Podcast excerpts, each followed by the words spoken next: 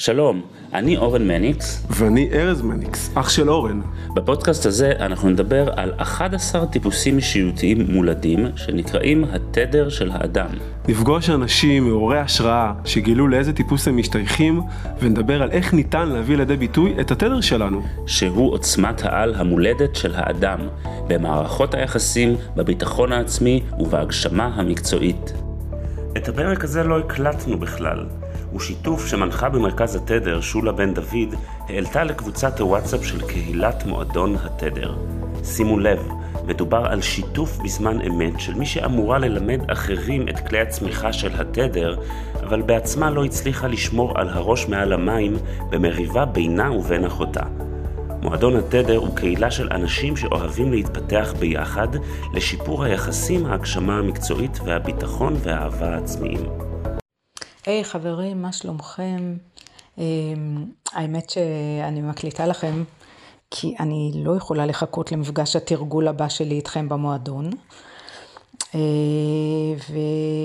ולמה אני משתפת אתכם בשיתוף הזה? מהסיבה הפשוטה.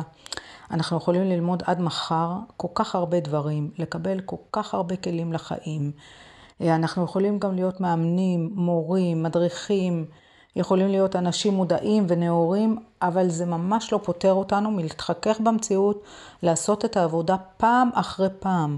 לעבור דרך כל הרגשות הכואבים, לעבור דרך ביצת ההישרדות, דרך כל ההתנגדויות, וכל זאת כדי שנהיה עם לב פתוח אלינו ולזולת. ותאמינו לי, עם כל הניסיון והעבודה שלי, יש מקרים שזה ממש, אבל ממש לא פשוט, במיוחד כשעולה לנו כאב אקוטי.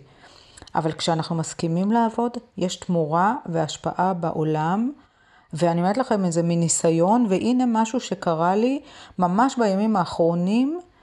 אמ, ושוב, כדי שכולנו ניזכר ונלמד, ואם מישהו מזדהה איתי, אז כבר תראו אה, מה אתם עושים עם מה שעובר עליכם. אז אני אספר ככה, סיפור שהיה, כך היה ועדיין דרך אגב.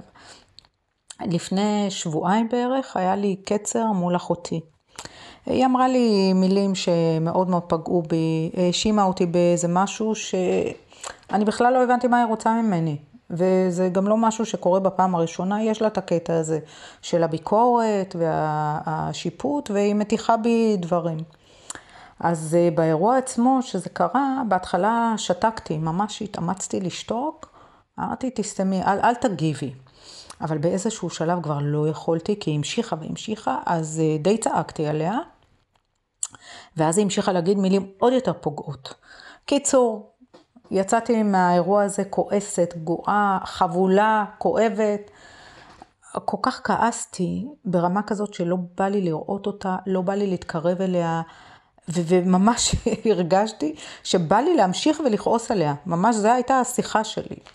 עכשיו, מאחר ואני מודעת, אה, ככה די מהר הבנתי שהיא לא נגדי, הבנתי שהיא ברמת קיום הישרדות, וגם אני, כי נלחץ לי כפתור הלא בסדר, הבנתי שכל מה שהיא מאשימה אותי וכל מה שהיא אומרת, אה, לא לקחת את זה אישית, זה המקום של ההישרדות.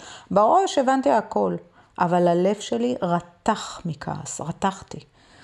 עברו יומיים, עדיין מצאתי שהכעס מאוד מאוד נוכח בתוכי. ממש, סגור לי הלב. כל פעם שרציתי לסלוח ולפתוח את הלב, עלתה בהתנגדות, עלה המון כאב. אבל למרות זאת, למרות כל הידע, ממש לא הצלחתי להיות במצב, אולי לדקה, אבל ממש לא. עלו לי מלא שיחות סגורות של בוריס, במיוחד כמה שהיא לא בסדר, וכמה שכל הזמן היא עושה את זה, ועוד ועוד ועוד דברים וזיכרונות מהעבר צפו וצפו. עכשיו, כל הימים האלה, אה, אה, אפילו פעמיים יצא לי לראות אותה אצל אבא שלי, אה, אפילו אמרתי לה שלום, כי באמת לא רציתי להסלים את המצב, אבל לא הצלחתי באמת להתקרב אליה, לא הצלחתי. אתמול, תבינו, עברו כמעט, עברו איזה עשרה ימים. אתמול החלטתי לשבת ולכתוב מכתב. לא לתת לה אותו, רק לעצמי כתבתי אותו, כדי לנקות ולהוציא. קודם כל כתבתי את כל מה שאני כועסת עליו. להוציא, להוציא, להוציא את הרגש. כתבתי על כל מה שאני רוצה לסלוח לה. האמת שכתבתי שאני סולחת, אבל mm, עדיין היה קשה, וגם כתבתי על מה אני מבקשת סליחה. ואז קראתי את המכתב לעצמי בקול פעמיים, והרגשתי שהלב עדיין סגור לי, זה לא יאומן, ממש. מה שהבנתי שזה היה חזק ממני, וכנראה שהגוף נגע בגוף כאב מאוד מאוד גדול, העניין הזה. אז uh, החלטתי להניח לציפייה מעצמי לסלוח. פשוט תרגלתי לסלוח לעצמי. על זה שממש קשה לי לסלוח את הלב ולסלוח, כי אני אומרת לעצמי, טוב די, עברו כמה ימים טובים, בואי, אבל לא יכולתי. אז מה שעשיתי, תרגלתי להיות בנוכחות עם כל הרגשות, זאת אומרת להיות במצב. ובמקביל, האמת שביקשתי והתפללתי מהבורא, לסלוח באמת, להיות מסוגלת לסלוח באמת ולפתוח את הלב. ואתמול גם הבנתי מאחותי השנייה שהיא גם בבית ולא במצב הכי מרומם. והאמת שכשכעסתי עליה כל כך, כל כך בא לי שיכאב לה, כמו שלי כואב. אבל כשהבנתי שהיא ככה לא במצב הכי, ממש כאב לי, כאב לי שהיא מרגישה כאב. אה, אה, בקיצור, גם הרגשתי שיש בי איזשהו חלק ש... שעדיין כועס עליה. רגע לפני שאנחנו ממשיכים, אנחנו רוצים לתת לכם מתנה. הכנו לכם שאלון שימפה את המנגנון הרגשי האישי שמעכב אתכם בתחומי הביטחון העצמי, היחסים וההגשמה המקצועית. את השאלון כבר עברו קרוב לששת אלפים איש. הוא ייעשה על ידי מאמן וירטואלי בשיטה חדשנית, והוא פותח על ידי מומחים בתחום.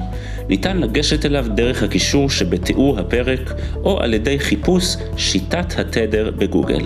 אבל יש גם חלק שנורא רוצה להתקרב, ולעומת זאת יש חלק שמפחד להתקרב ולחוות דחייה וכעס ועלבון. וממש שברתי את הראש מה אני עושה, כי כבר עברו הרבה ימים, אני לא רוצה למשוך את זה, אני לא רוצה להסלים את המצב. וקשה לי, פשוט קשה לי. אפילו חשבתי לקפוץ אליה, אבל הרגשתי שזה לא נכון לי. בקיצור, התעליתי מעל עצמי, והיום כתבתי לה כמה מילים מהלב.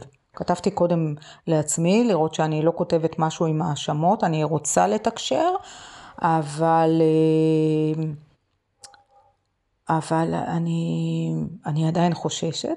קיצור, כתבתי כמה מילים מהלב, כתבתי לה כמה שהיא קרה לי וכמה שאני אוהבת אותה, ושנכון שיש בי חלק עדיין כועס ופגוע.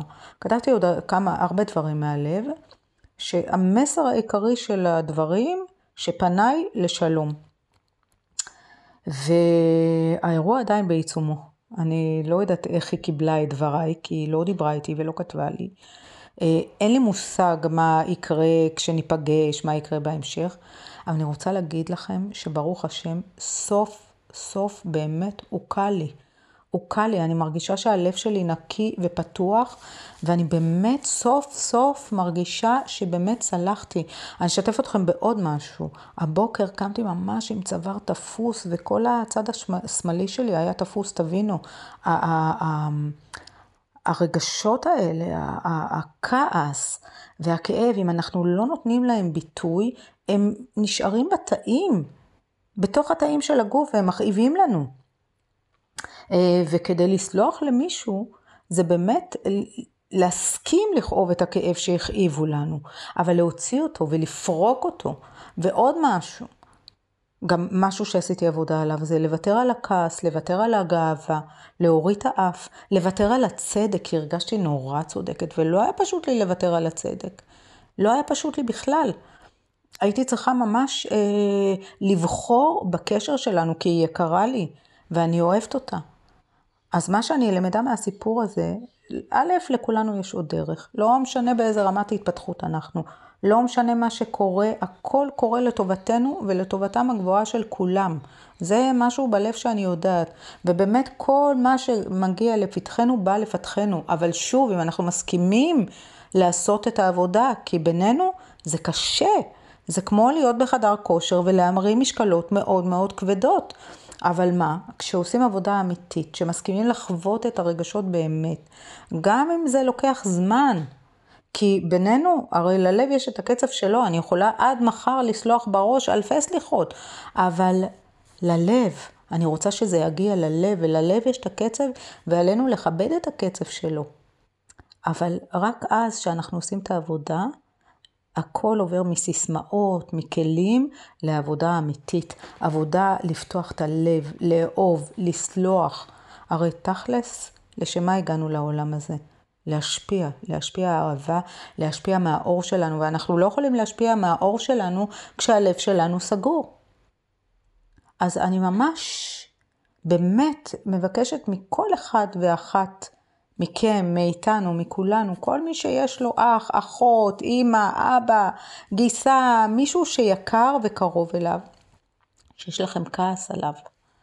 אה, ממליצה בחום לא לחכות שהם, לא, שהם ישתנו, הם לא ישתנו. פשוט לעשות את העבודה בתוככם למענכם, למענכם, כי זה פוגע לנו בגוף. וזה פוגע לנו וזה סוגר לנו את הלב, גם אם זה משהו שקרה מזמן, אבל זה נשאר בתאים, וזה יכול לגרום לנו לכאבים, למחלות. אני ממש ראיתי איך זה קורה. אז אני אוהבת אתכם מאוד, ואני מקווה ש... אני מצטערת שזה יצא ארוך, אבל אני מקווה שדבריי אה, ישפיעו. ואני אשמח שתכתבו לי, תכתבו לי את התובנות שלכם, תכתבו לי אם זה עוזר לכם, אם זה מוריד לכם מהסימונים, ובעיקר תכתבו לי על העבודה שאתם עושים. אז uh, תכתבו לנו, לא רק לי. אז להתראות חברים, ביי.